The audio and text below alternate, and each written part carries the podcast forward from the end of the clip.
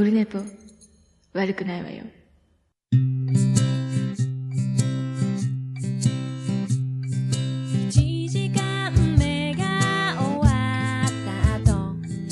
はい、オルネポでございます。3月3日日曜日、えー第429回でございます。時刻は15時8分、割と早めに、はい、できたと思います。ありがとうございます。はい。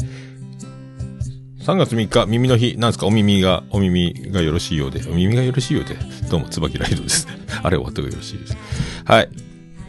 で、えっ、と、今日は眉チャレンジシャープ36も、ございます。はい。今日は、朝から、えっ、と、キレイドの編集と、あと、金曜日撮ったまゆチャレンジの編集を終わらせ、まして、で、それから、えー今、収録となっております。あ、せっかく、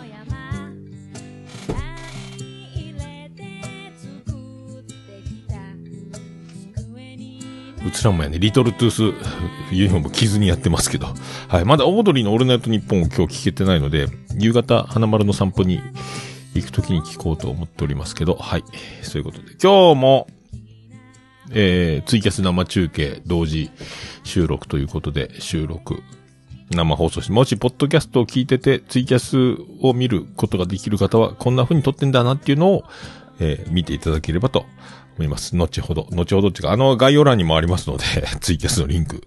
はい。ということで、編集をせずに、編集というか、はい。大体まんまでやってます。よろしくお願いします。で、昨日の夕方花丸の散歩に行ったんですけど、今、なまあ、この宇部という街だけなのか、えっ、と、散歩から2時間ぐらい散歩して帰り、道路、信号のない横断歩道。横断歩道はあるけど信号はないところ。車一か一車線、二車線か。片方ずつのどう車が右に左に走ってるところを横断歩道渡ろうとしたら大体止まってくれるんですけど、歩行者優先ですよね。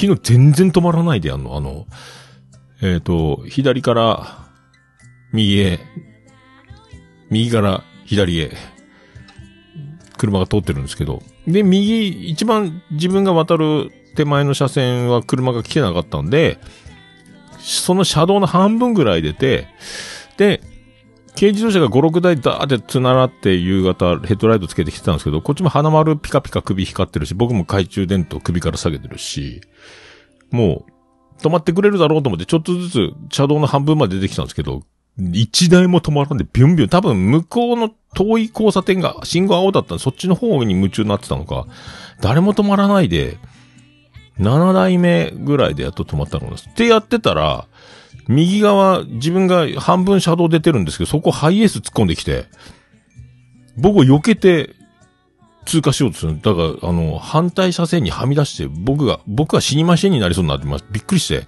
まさか突っ込んでくるとは思わんで。で、その運転手じーって見てたんですけど、もうこっちに目もくれずというか、目が合うと怒られると思ったんか、でけえハイエース乗った、なんか、おいちゃんかおばちゃんかわかんないですけども、なんか、え？と思って、歩行者いたら止まるけどなと思って、だからそういうのがまだ分かってない人たちが多い、え街のような気がしますけど、あれ結構おまわりさんに見つかると捕まりますもんね。あの、歩行者が渡ろうとしてるのに、あの、交差点で横断歩道を渡ってる歩行者がまだ自分の間に合うからって先に曲がると、えい、止まりなさいってやられますけどね。ええよく見ますけどね。ええ捕まると思いますよという話。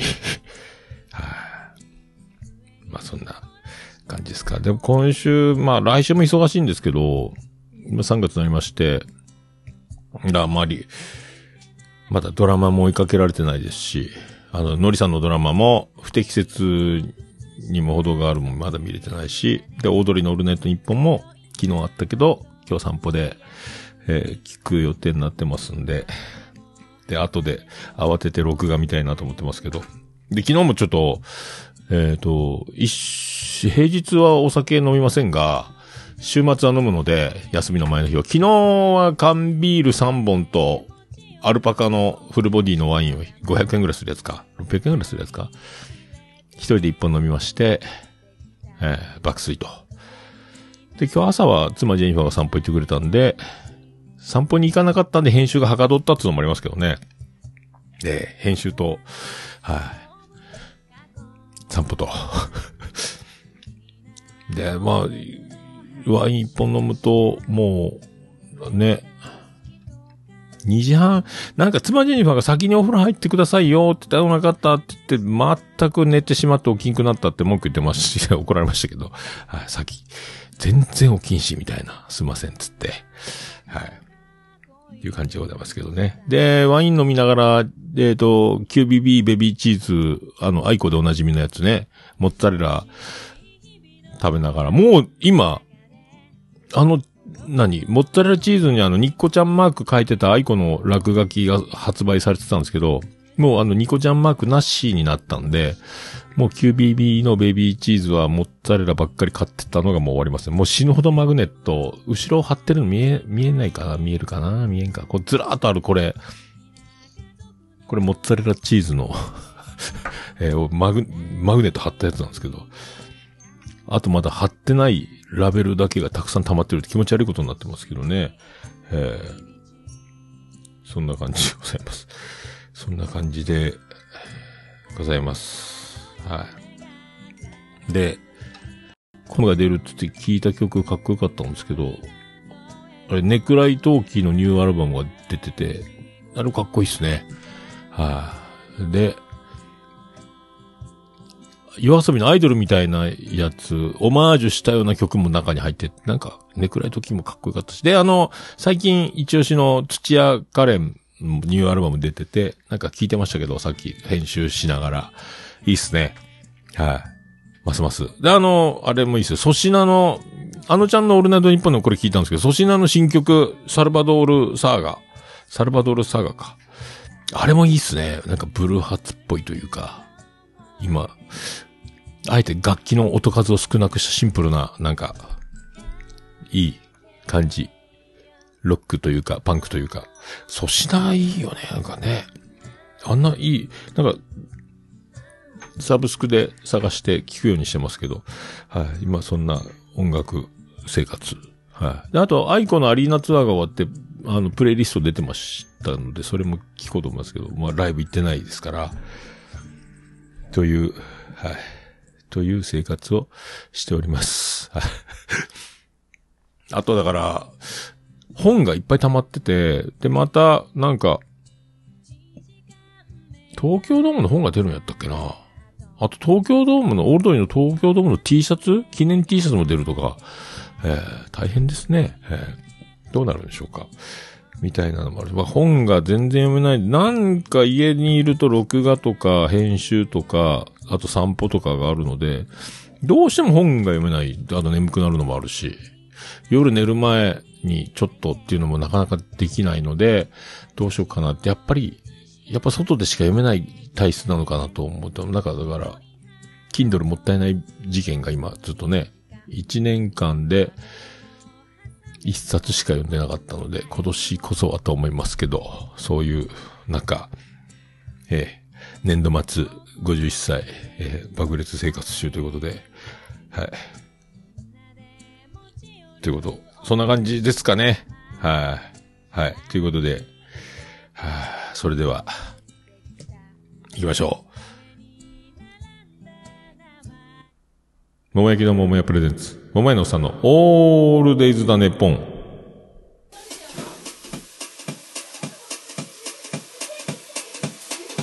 ててて、てててて、ててて、てててて、てて、てて、てて、ててて、ててと。はい、宇部市の片隅から宇部市の中心からお送りしております。てて山口の片隅からお送りしております。と桃屋のさんのオールデイズだネポンでございます。第429回でございます。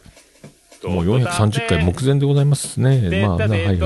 まあ、ユージャレンジシャープ36倍やります。桃屋のおっさんのオールデイズだネポン短く略すと、オールネポー。はい。そういう、なんか、毎週、毎週、ほぼ毎週ね、あの、東京行った時はしょうがなかった。嬉しいございます。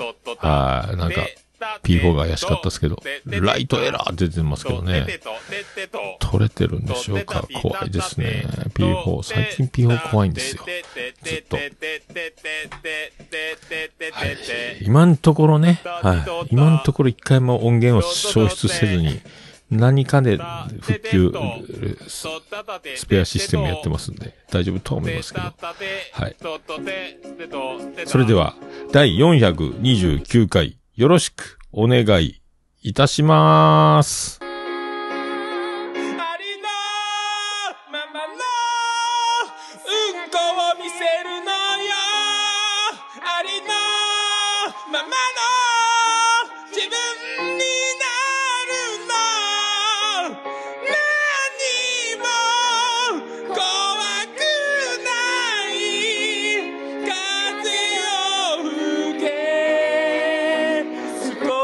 臭くないわ桃屋のおっさんのオールデイザネポン。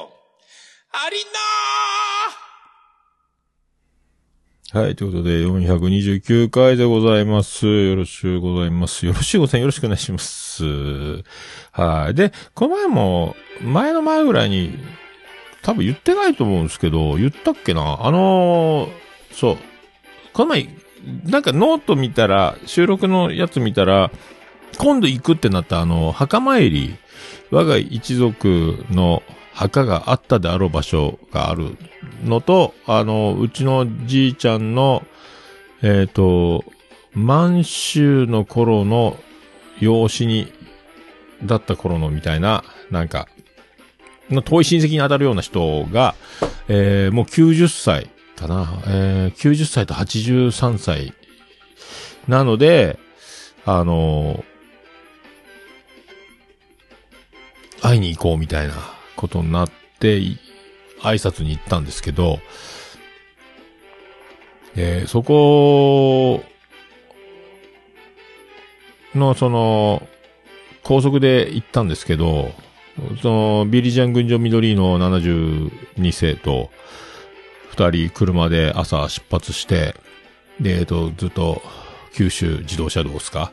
長崎方面、長崎方面ずっと走ってて、で、ずっと走って、福岡過ぎたぐらい、太宰府過ぎたあたりぐらいに、で、な、その、ずっと、遠い親戚に当たるということで、どういう系図というか、我がい、じいちゃんの、その、じいちゃんの前の、養子に入ったお家のとか、昔は戦時中、戦前、戦後、戦後は特にもう養子が、男の人がいなくなっ戦争のね、で、結構養子をもらって、一族を続かせることが多い、あの、何、と、土地の地主とか、お金持ちの家とか特にそういうことが頻繁に。だから結婚をお互いが選ぶ、選ばないじゃなく、もうその、結婚させられるみたいな。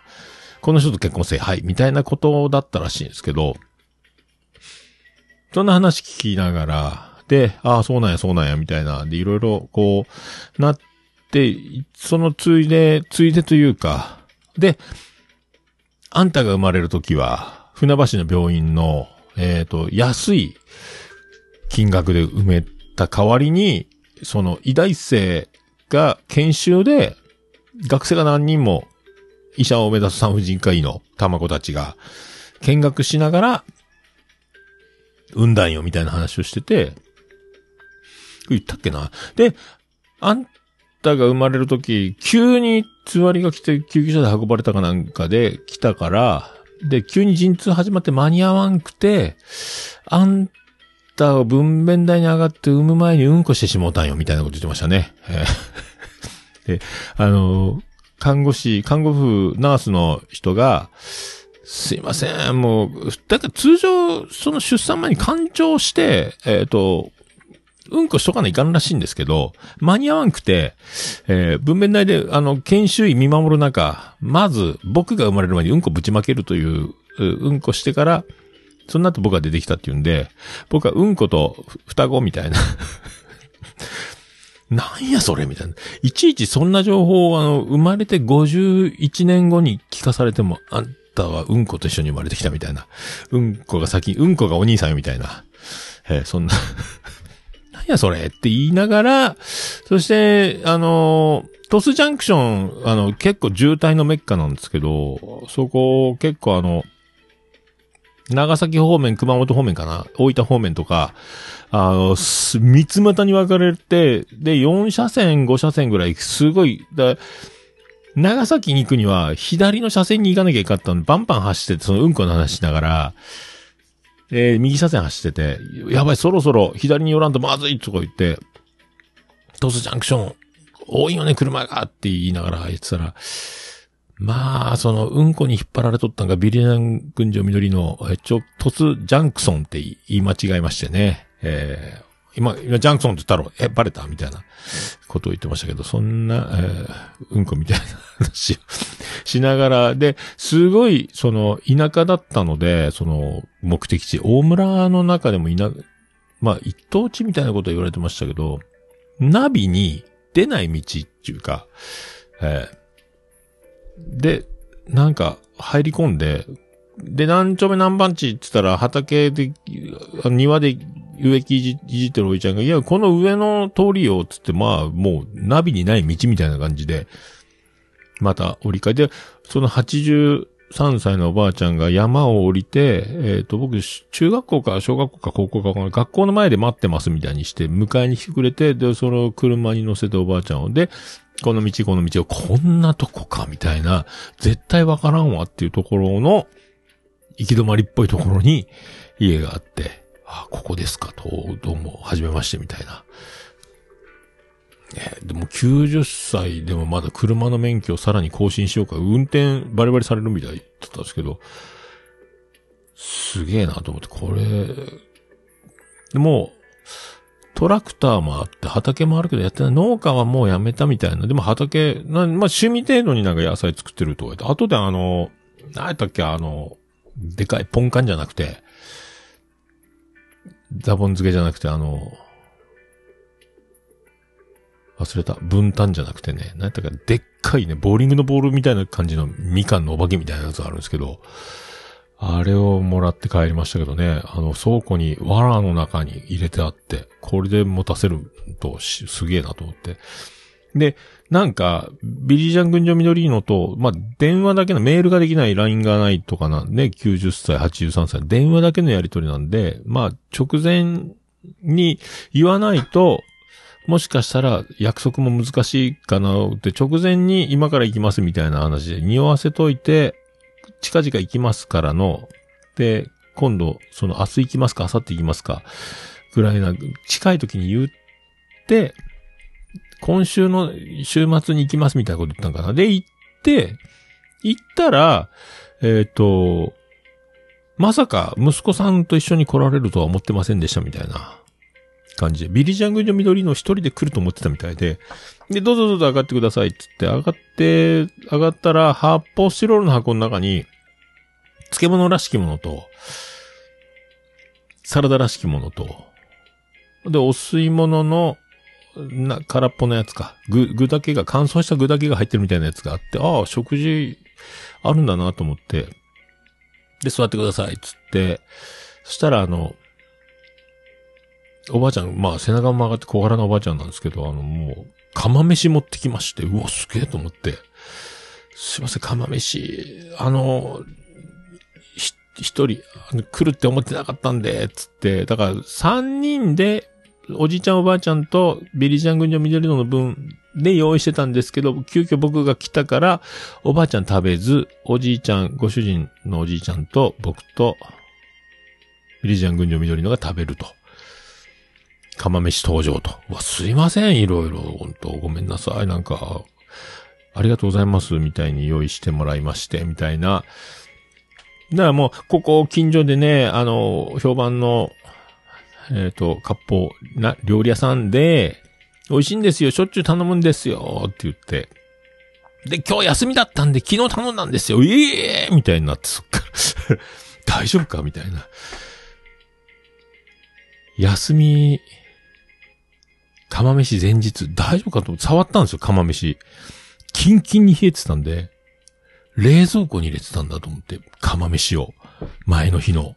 で、お吸い物の空の碗来たんですけど、で、瓶の、なんか、瓶の容器、5ミニみたいなやつとか、デカビタ C ぐらいのやつの瓶に出汁が入ったやつを多分熱燗、缶つけたんでしょうね。湯煎して温めた瓶が出てきて、お吸い物ですっつって。で、サラダと、サラダももうドレッシングかかってるサラダとお漬物。これ常温だったですね、触ってみたら。昨日から発泡容器の中で。まあでもそんな、大丈夫やろうと思って。まあ食べても大丈夫でしたけど、で、釜飯がもうしゃもじが刺さらんぐらいあの冷蔵庫の中で、鉄の釜の、あれ、ね、キンキンに冷えて、カッチカチ、カッチカチやったっすね。でもと、ビリジャン軍に緑のがもう食べきらん言うて、結局僕は一釜半食べましたけど、サラダつけ、ね、怖い怖い怖い怖いと思いましたけど、えーまあでもね、その、昔の人というか、まあ、もう年を取ると気にならないのもあるんでしょうけど、まあ今までそうやって生きてきてるから、平気なんでしょうから、大丈夫だろうと思って僕もね、腹くくりましたけど、えー釜飯もあの、これ美味しいんですよって言われたけども、キンキンに冷えてると、味がよくわからなかったですけど、まあ美味しくいただきましたということで。はあ、まあそんな、えーそんな感じで、ああ、まあ、今度、キレイトでもね、その中の話とかもしてますけどね、えー一部、ああ一族、で、なんつったかな、うちの、だからビリジャングの緑のの父親、僕のおじいちゃんが、えっ、と、その近所にね、僕の一族、じいちゃんの家？じいちゃんの、じいちゃんのじい、お父さんか。ひいじいちゃんに当たる人が住んでたって言って、一回挨拶に行った話をしてたんですけど、な、僕初めて聞いた顔面コロ、顔面コロの、みたいなやつやったみたいな。なんか、いやわからんすけど、なんかすげえ偏屈な変わり者やったみたいなことで、それはなんか顔面コロというらしいんですけど、なんかもう、一回聞いて忘れたんですけど、よ、どんな自覚かも忘れましたけど。まあ、嫌われ者じゃった。って言ってましたけどね。なんかすごい、そんな、そんなやつと真逆な、なんか、もうだから、終わる。まあ、一応続いてますけど、僕からは、新たなスタートということにしてもらいたいなと思って。ええまあそんながあった。で、帰りは、なんか道の駅かなんか探してお土産買って帰ろうと思ってなかなか見つからんで、なんとなく道の駅っぽいとこで買っては帰りましたけど、まあ、柚子胡椒が美味しかったですね。青いやつね。大分とかでも買えるんですけど、ええそこで買って、えー帰ったという、あれだ、いつの話？えーと、だから、2月11日とか3、3連休の時のあの頃だったと思うんですけどね。ええそんなことがありました。東京行く前ですけどね。えそれから東京行っての、現在と。次は北海道。あとそのお男屋があるんか。えー男屋がありますので。はい。男屋今度ね、5月5日、日曜日だと思うんですよ。で、振り替休日6日が月曜日休みっぽいので、今度は打ち上げまで行ける。泊まって、打ち上げいつも後ろ髪引かれる思いで、誰がハゲやねんって書いてましたけど、今度は、がっつり飲み散らかして帰れるんじゃないかって期待してますけどね。えーライブハウス CB で。まだちょっと確認してないですけど、多分いつものパターンだとゴールデンウィーク最終日曜日なんで、その週のね、これは5日だったらいいな。ただライブとかのブッキングで5日は、じゃなくて次の週とかなるときついですけど、この辺を一か八かね、泊まる手配をして、ダメならキャンセルみたいな感じになりますけど。ええどうなんでしょう。もう一回確認しようと思う。おつめさんに聞いてみらないかんね。はあ、そういうことで、はい。そんな曲、いきたいと思います。いけるかな？さあ。じゃあそんな曲。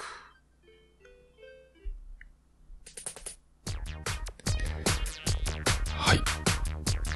そんな曲。ビアンコンネロで、笑ったった。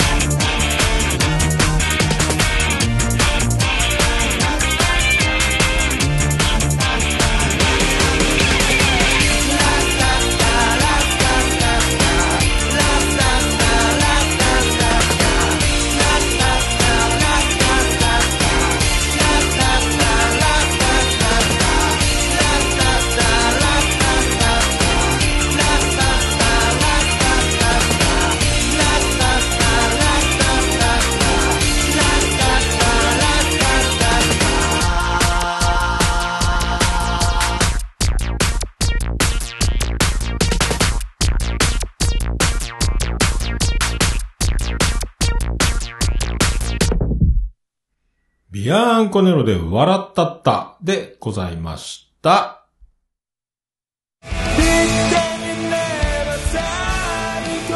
桃屋のさんのオールデイズだ、ネポン。略しておるネポン。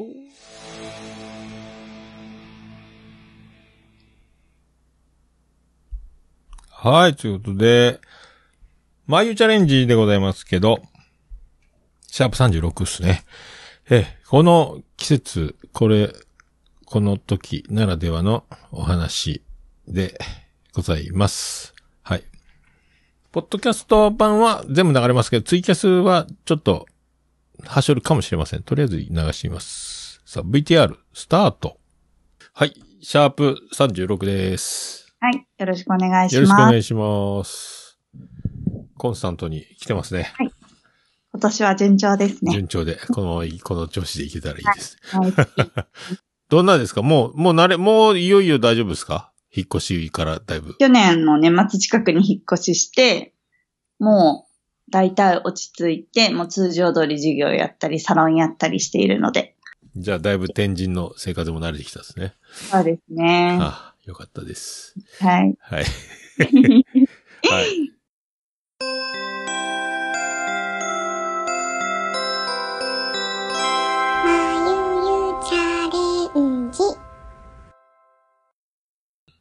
かもうすぐ春なので、春っぽいお花の声優の話しようかなと思ってましああ、て。春の声優。はい。はい。日本の春の花といえば、桜？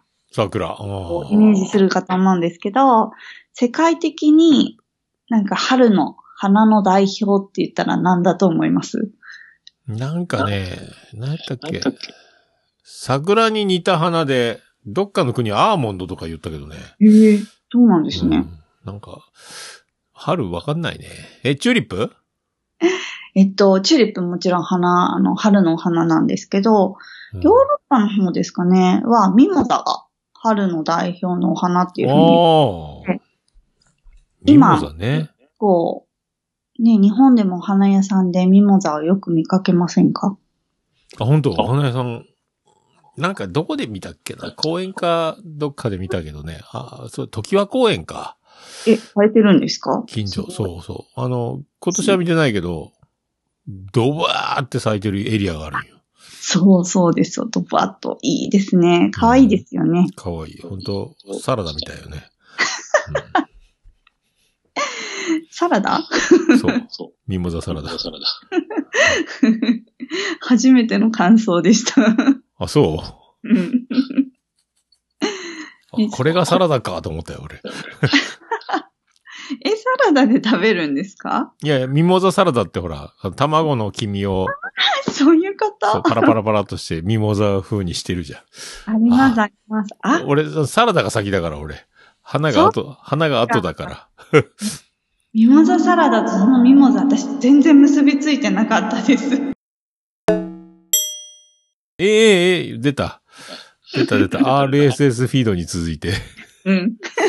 で、あの、卵の、ゆで卵の黄身をバラバラバラバラってして。ねななんでこの黄色と白な、はいなんやろうこれ。なんでミモザサラダなんだろうと思ってたら、そうだったっていう話なんですけど。ええー、知らなかった。ええ衝撃の。はい、衝撃の事実です。そうですよ。もうサラダ。もうサラダ、僕サラダが先なんで。うんそうですね。ありますね、ミモザサラダ。そう、それ。ああ、これかーって思ったけど、花見て。本当やーと思ったんですけね、あの、ほんと、ちっちゃなつぶつぶのふわふわした感じなんですけど、うど。うん。フランスはなんか2月ぐらいによく咲くそうで、フランス？2月か3月ぐらいですかね。フランス2月3月。はい。なので、ちょうどその頃、ミモザ祭りって言って、えーなんかお祭りの出汁あの、おみこしみたいなやつ？おみこしです。うん。に、ミモザのお花をたくさんこう飾り付けて、街中を歩くようなパレードがあったりとか、と一番有名なのは3月8日がちょうどミモザの日なんですよ。へえ。で、イタリアで言われているんですけど、うん。まあ国際女性デーっていう風に言われていて国、際女性で。はい。日本でこう母の日にカーネーション渡すじゃないですか。はあお母さんにあんなイメージで、イタリアでは3月8日の日に、まあ、男性から普段お世話になっている女の人に対してミモザをプレゼントするっていう風習があるそうです。へえ。ミモザをプレゼントするの？はい。ミモザの、そう、花言葉が幸福とか感謝とかなので、へえ。っていう、なんか可愛らしい風習があるそうです。幸福？感謝？はい。なんと、この日、恐ろしい、あの、おつみさんの結婚式が行われた日やね、これ。バッチリな日に、あいつ奇跡やな。すごいですね。僕は短パン履いて漫談した日なんですけどね、これ。ね、なんか花言葉いろいろあるんですけど、友情っていう言葉もあるそうですよ。友情もあるんか。全部回収しとんか。奇跡やな。はいこれ多分、ね多分偶然やろと、曜日的にね。はい。そんなこと1ミリも知らんでやったんやろと思うけどね。本日は誠におめでとうございます甚だ短パンではございますがすべて、回収できお祝いのスピーチをさせていただきたいと思います、そうだからありがとうございます結婚10周年でね、今度3月8日。あれから10年。ミモザをプレゼントしては。ね。あの、夫婦で勝手にやったらいいと思うけど。はいへえそうなんや。そうなんですよ。で、本当ミモザってあの、卵みたいに黄色いちっちゃなふわふわふわふわしたお花が。で、その周りに緑色のなんかシュシュシュシュってした葉っぱがあるんですけど、ファファファファとシュシュシュシュですね。はい。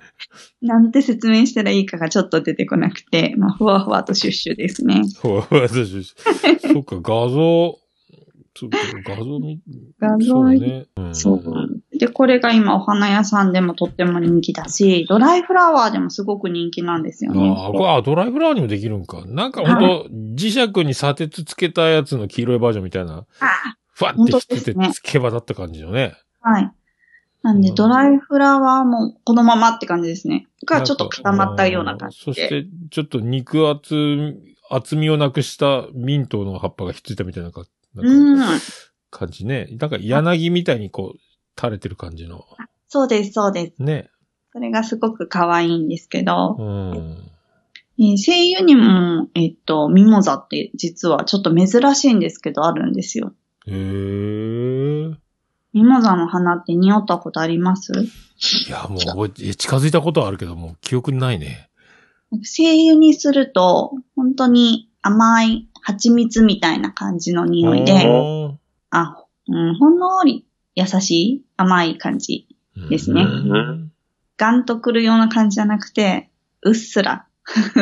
うっすら感じそんな特徴が、ない、ないと言っ主たらあれです。張主張が激しめじゃないってことね。そうです、そうです。なので結構香水とか石鹸とかによく使われています。うーん。えーなので今の時期とか特にやっぱ季節的なものになるので、デパートの化粧品売り場とかに行くとミモザに関連したものが多くって、へ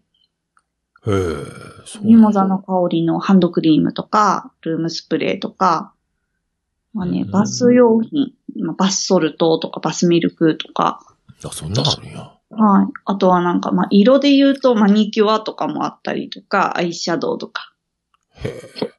なんか結構ミモザ商品に今溢れてます。そうね。急に？ま、なんかま、ずっと昔から？ですね、割と。はい。そうでも女、女子にはお馴染みなんだろうね。俺がそういう売り場を通ることがないからね。そうですね。なんかこの時期はなんか明るい感じ、ほんと黄色系のメインの色うのん。可愛らしい感じになるんですけど、でその声優も割と、まあ、アロマテラピー専門店がそんなに今デパートとかにはないから、実際にかけ、目をか、ん？見つけるっていうことは難しいんですけど、まあ、ネットとかで買うことはできて、うん。ミモザの声優もやっぱりお花から取れるんです。ああ、なんか、大量につ作るの大変そうね。そうですよね。あのちっちゃい花から取るのってすごく大変なので、うん。あの、精油はなかなかこう香り成分が取れないからですね。うん有機溶剤抽出法って言って、うん。あヘキサンとかベンゼンとか、まあホワイトガソリンとかって言った化学溶剤にですね、お花をそのままドボーンとつけるんですよ。そうすると、お花から、ね、あの、香りの成分が流れ出してくるんですね。おー科学だね。にそう、なんか、花の中にはもともとロウの性質を持っているので、ろうそくのろうですね。それが、その、化学溶剤を固めてくれるんですね。固形化します。だから香りとろうと化学溶剤が一緒になった塊ができます。はで、その後、香りだけを取りたいので、まあちょっとエタノール処理みたいなのをすると、精油っていうものが取れます。この方法だと、すごく繊細な花からでも香りが取れるんですけど、うん。ミモザの場合は、なんか結構ですね、取れたものが、やっぱ粘性がすごく高いんですよ。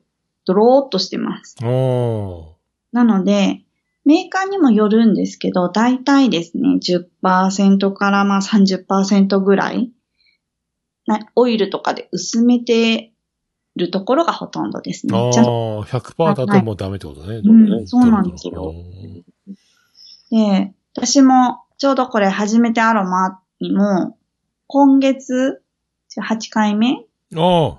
あの、ミモザの日に合わせてミモザにしました。はあ。作戦が。そうです。で、もうただ、なんかこう、声優って、やっぱりこう、日々劣化していくんですね。ああ。もう、開封、開封したら落ちていくってこと？そうなんです、そうなんです。で、開封しなかったとしても、キャップの部分がどうしてもプラスチックなので、あどうしても空気と触れていくと、中の精油が劣化していくので、うんなるべく皆さんにお手元に届けるのに新鮮なものがいいから、今冷蔵庫保管してるんですよ。精油はだいたいですね、5度ぐらいで保管するのが一番劣化が遅いっていうふうに言われてるので、あ。ああ、冷蔵庫なんや。そうなんですよ。冷蔵庫がちょうど2度から5度らしいので、うんうんうん。そうね冷。蔵庫保管がおすすめです。なんですけど、ミモザがですね、やっぱりあの、私が買ったメーカーがホホバオイルっていうもので、こう薄めてあるのうで、ん。ホホバオイルはですね、液体のローになるんですよ。あ、冷やすと。そうなんです。だから、冷蔵庫に入れていると、結構固まってまして。戻さないかんのか。そうなんです。なので、えっ、と、もし、ミモザの精油を買って、えっ、と、それを冷蔵庫に入れてる方は、多分すぐ使おうと思っても、ちょっとね、固まってたりする可能性があるので、うんほんの少し部屋の室温に戻して使ってあげると、いいかなと思います。はあホホバオイルがだいたい10度以下で固まる性質を持ってるので、聞いたことあるね、ほぼほぼ。はい。そう、とっても劣化が遅くて使いやすいオイルではあるんですけど、うん冬とか冷たいところだとちょっと固まるので、固まる。固まるやはい。もう本当になんだろう、そんなに主張しなくって、誰でも好きなような優しい香りになるので、そのミモザの精油を使ってルームスプレーしたりとか、作ったりとか、芳香浴とか、うん。部屋をいい匂いにするにはすごくおすすめの精油なので、ああ、まあ、で、鮮度が命ならね。はい。その、もう今、使い切ってばーっと春、うん。春でもう終わりみたいなね。はい。ぜひぜひ、おすすめの、今月のおすすめ精油です。ああぜひ、初めてアロマ、お試しください。ですね。あまずは3とはやっぱりヶ月ね。あ そうですね。まず3ヶ月には、ミモザ入ってないんですけどね。あ あ、最初の3ヶ月はそうか、3月だからってそこに、そこは違うんか。そうなんです。ああ、スそうか。タートはもう、ちょっとずつずれてはくるんですけど、あー8回目にミモザが来ます。8回目。はい。そうか、そうか。あじゃあ、そうか。ちゃんとスタートがお、そのスタートの、オープニング会員だったら今ちょうど来てるあか。そうなんです。オープニング会員は今ちょうど、時期的なものが送られてるんですけあど、まあ時期外しても常にいい香りでもあるしそ、うね。8回目って言ったら今から入ったら、秋、秋口か。そうですね。あちょうどいいんじゃない？いぶりになる感じで。もういいかもしれないな夏うんざりから脱却した頃だからちょうどいいかもね。はい。うん なるほど。はい。あとはもう、ちょうど本当に、花言葉的にも、感謝だったりとか、幸福とか、友情ってあるので、ぜひぜひなんか日頃の感謝を、ミモザにお込めて、ー、そうプレゼントね。するといいんじゃないかなって思います。そっか。お、男子から女子へか。じゃあもうホワイトデーにうってつけのね。本当ですねう。ん。ミモザしたらおしゃれで女の人喜ぶと思うので、ぜひぜひ。これミモザって言うんだぜっていうプレゼントをね、ちょっと過ぎたみたいだったけど、はい、それでやっていただければ。はいワイルド、全然ワイルドじゃないですね、これはね。優しい甘い香りなんで。はい。はい。ね、ギャップがいいと思います。ギャップがね。えー、だからちょっと、もうゴリラみたいなタイプの人はぜひミモザを買って渡してあげたらギャップがいい。優しい顔の人はまあ、まんまかもしれないですけど。ぜひぜひ。はい。今日以上です。あ、以上ですね。はい。皆さん、春ですよ。ミモザですよ。ということで。はいはい。じゃあ、ありがとうございました。ありがとうございます。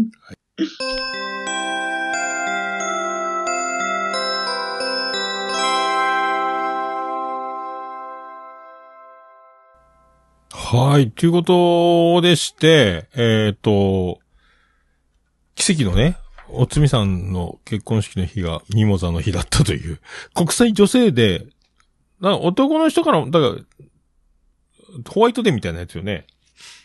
カーネーションみたいな母の人みたいな感じでミモザを送るらしいと。花粉がすごいって言ったら妻ジェニファに聞いたら、花粉すごいから、花粉やばい人ダメかもみたいなこと言ってましたけど。ええまさかおつみさんがね。は はい。そんな、えー、ね、今南天、天神の渡辺通りの南の方、電気ビルのあたりかなはい、で、キラキラ移転して眉、やっておりますんで、よろしくお願いします。で、ちょうどあの、初めてアロマっていうね、えっ、と、リア・オスティーニみたいなやつ。それの、えー8ヶ月目ぐらい、8回目ぐらいに出てくるらしいですけど、8回目って言ってたかな？はい。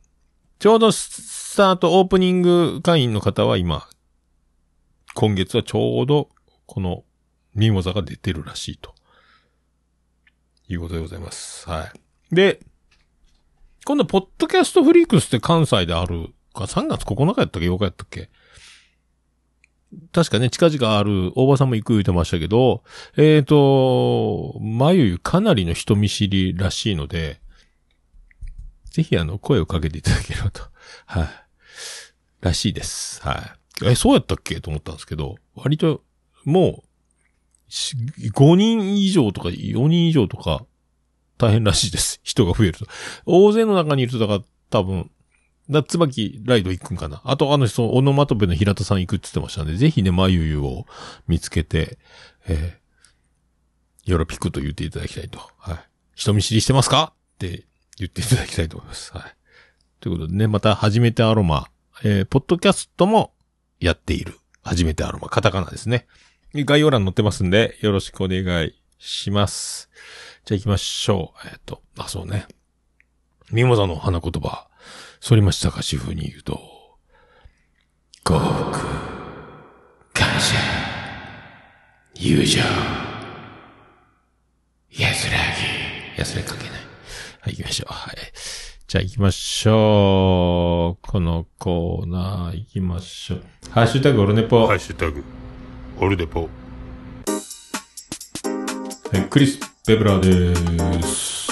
ハッシュタグオルネポでございます。X で、ハッシュタグオルネポで、ポストしていただきました。ありがたいポストを紹介するコーナーでございます。最新からいきたいと思います。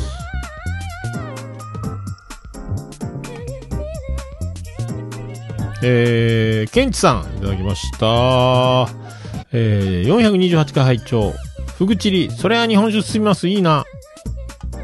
盛り上がりの上野が、よろしかったようで何よりでした。ということで、ありがとうございます。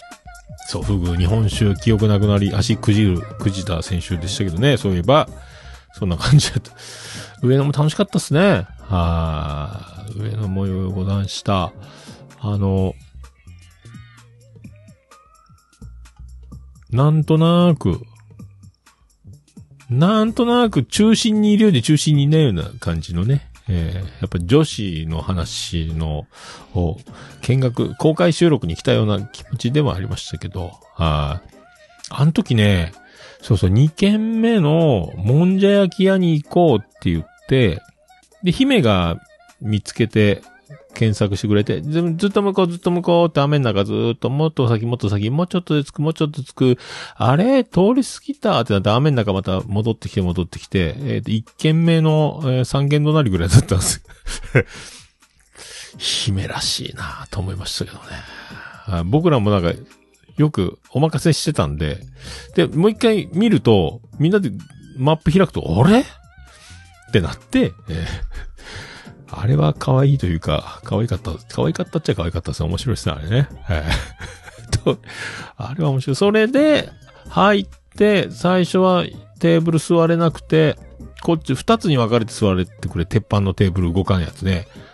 でやってたら、二人組が帰って、横同士でテーブル行けるようになって、そこに座ったみたいなことだったんですけどね。あとなんか LED の電球が電車が通るたびに一回停電して真っ暗になったりとかもしましたけど、面白い、楽しいひとときでしたね、あれもね。はい、そんなのもありました。ありがとうございました。はい。で、えー、クレナギリンゴからいただきました。北北カフェ213、214拝聴遅くなりした、なりましたが6周年おめでとうございます。えー、残念ながら6年前ではないですが4年前から聞いています。きっかけはオルネポか南アノです。大場さんがポッドキャストやった方がいいとお話しされてたのと、うさこさんの占いがきっかけでもあり、私もポッドキャストを始めることにわーって書いてます。これはだから、北北カフェに向けて、えー、北北カフェに向けて、え書いてますね、これね。はい。で、オルネポきっかけで知ったと、なんであの時放送局かもしれないですけど、まあ、オルネポきっかけってことにしていただければと、思います。はい。で、はい。北北カフェね。214。あ、で、6周年ですか ?213 で6周年か。はい、おめでとうございますという、そう、先週も言ってましたけど、そんな感じでございますね。はい。もう、北北カフェは他の、あるようでない、もう存在ですよね。えー、まあ、あの空気感は他じゃ出せないでしょう。で、このね、クラギリングの熱いこの、何、ポストですか？えーと、リプライ欄を何個こう、1、2、3、4、5、5個使って、140文字かけ5でやってますんで、えー、ね。ねオルネポ10周年ってこんなのもらったことないですけどね。やっぱ愛されてる番組は違いますね。はい、はい。頑張りたいと思います。ありがとうございました。えー、続きまして、あやほちゃんからいただきました。えー、428回拝聴私が弱いのにーって書いてます。えー、強キャラって何ですか？わら。えー、豪華メンバーの中に呼んでいただき本当にありがとうございました。主役化されてすいませんでした。わらわらと。やっぱ、自分が主役だったっていう意識はあったの。もう、あの、海外飛んでますよね。えー、ジョージアでしたっけ？国の名前のね。確か、えまた向こうで、張り切って、もう帰ってこないかもしれないですからね。えー向こうで結婚するかもしれないですし、もう、国中の酒を飲み尽くすかもしれません。まあでも本当強そうにしてますけどね。本当は、えー私は、そんなに強くないのっていうこと、です。はい。はい。また、また落ち着いたら、ちょっとオンライン飲み会とかね。また、キレイトの、えっ、と、ゲストシリーズもお願いしたいですし、はい。よろしくお願いします。まあ、キレイトもね、あの、今月からは本当マンスリーゲストシステムでやりますんで、その辺もね、えー皆さんもお楽しみにしていただければ、次から次へと、はい、やる、やっていきますんで、もう、今日も編集してましたけど、もう、泣く泣く1分に収めなきゃいけないんで、面白い、1回の収録で面白いなってところが4つ5つぐらい入ってるけど、3つぐらいは消さなきゃいけないというね、編集になる。まあ、綺麗と毎回そうなるんですけど、まあ、まあ、本当も、もったいないなと思いながら、えー編集してましたけど、はい。また、キレイともね、続々とオファーをかけていきます。まだ次回のゲストも頼んでないですけど、どんどんオファーをかけていき、毎月収録を、えーいろんな毎月替わりのゲストでやっていく予定にしておりますんで、よろしくお願いします。はい。ぜひ出たいという方いればね、もうすぐ30分もあれば1ヶ月分撮ってしまうんで、キレイとね、よろしくお願いします。はい。以上でございますかね。ハッシュタグオルネポでは皆様からのポストを心よりお待ちしております。ハッシュタグオルネポ、カタカナでハッシュタグオルネポで、えーポストを教えていただきましたら、私、大変喜びちょもらんま、マンモスレピでございまーす。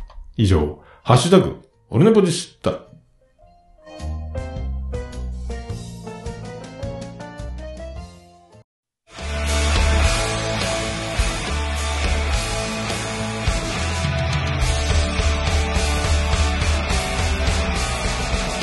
桃屋のさんのオールデイズだ、ネッポン。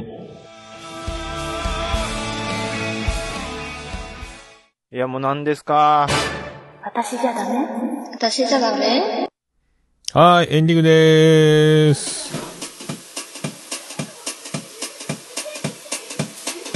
ててて、てっててて、てってて、てっててて、てって、てって、てって、てってて、ててって。はい、山口の片隅からお送りしました。宇部市の中心からお送りしました。桃江のさんのオールデイズ・ザ・ネッポンでございました。第429回でございました。毎日チャレンジ36もやりました。よろしくお願いします。ありがとうございました。桃江のさんのオールデイズ・ザ・ネッポン短く略すと、オールネポーはい、桃江のさんのオールデイズ・ザ・ネッポン。なかなかね、はい、覚えていただけますでしょうか？ということで。はい。ということで、ミモザ大王スペシャル、8時間89分98秒でお送りしました。ね。ミモザサラダって、あのミモザだったんだっていうことがね、えー、つながった、眉、面白かったです。ねまあでも、そういうことは生きていく上でいろいろあるので、知ったかぶりをしないで、あえて正直に言う方が、ものすごく生きやすいと思いますので。はい。ああいうのが、ああいう可愛いことができるのが一番いいですね。僕もそんなおじさんに、眉はおじさんじゃないですけどね。僕はそんなおじさんになりたいなと思います。はい。正直、正直、一直線、いきたいと、はい。思っております。さあ、ではまた次回もよろしくお願いします。さあ、行きましょう。オルネポエンディングテーマで、笹山で、 Black in the Box。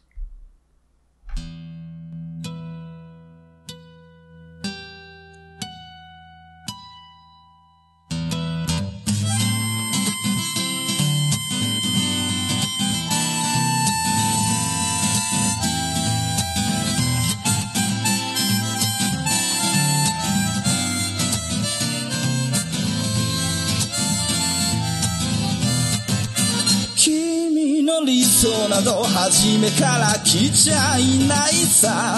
重ね合わせてばかりじゃ剥がれてく並べ立てたのは今までの理由だろう。そんなものよりも今を聞かせて。答え合わせならまだ早すぎる未来など見間違えるものさ行方不明のままの機能を探すより素敵なことを語ろう悲しみは分かち合ってゆけるものじゃない。ブラックアンビューティー鳴らすのさ誰に届くはずもないこの夜を埋める。二人だけのわがままなリズムでブラックビューティー歌うのさ誰に届くわけもなく消えてゆく声を拾い集めた継ぎはぎだらけのブルース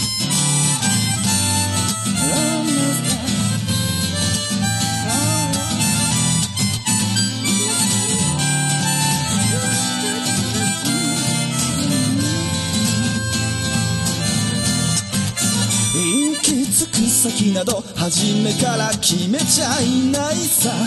誓い交わしたものさえ消えてゆく心。踊るなら約束はいらないからそんなことよりも声を聞かせて。運命論なら信じちゃいない明日などこの手で開くのさ。光も見えないままの希望を嘆くよりその確かな絶望に浸れ喜びは待ち焦がれるだけじゃつかめない。ブラックアンビューティー鳴らすのさ。誰に届くはずもないこの夜を埋める。二人だけのわがままなリズムでブラックビューティー歌うのさ誰に届くわけもなく消えてゆく。声を拾い集めた継ぎはぎだらけのブルース。なんださ。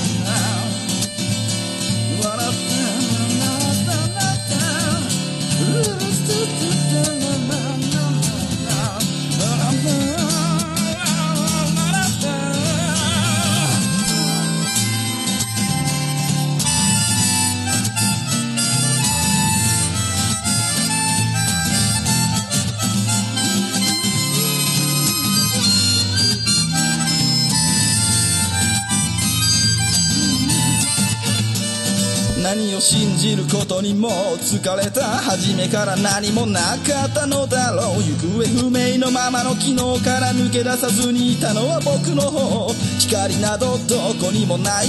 まして闇などありもしない。瞬き一つで変わる。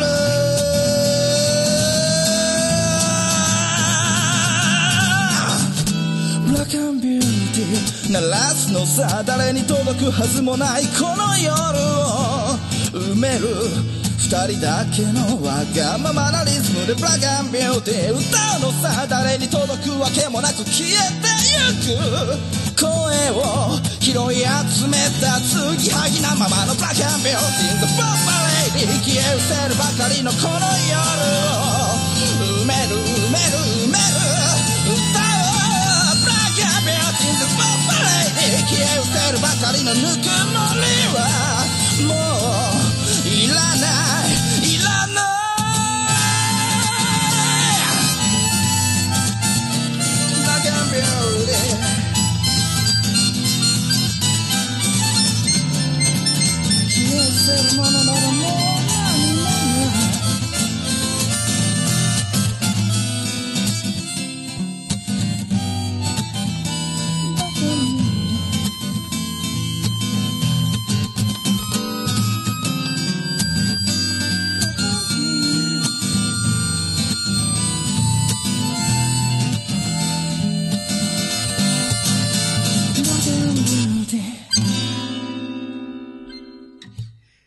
れでは皆さんまた夢でお会いしましょう。あーでーだー。福岡市東区若宮と交差点付近から全世界中へお届け。桃屋のおっさんのオールディーズ・ザ・ネポー。